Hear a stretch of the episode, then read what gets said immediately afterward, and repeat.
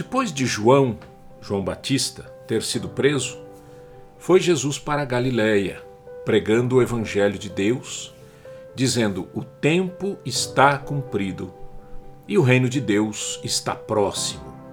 Arrependei-vos e crede no evangelho." Em tempos de crises, como quando João Batista eh, foi preso, é preciso voltarmos para o que é essencial. E Jesus Cristo declarou o que é essencial. Ele disse: O tempo está cumprido e o reino de Deus está próximo. Arrependei-vos e crede no Evangelho. Os valores do reino de Deus não são os mesmos valores dos seres humanos. O arrependimento e a fé na Boa Nova são fundamentais.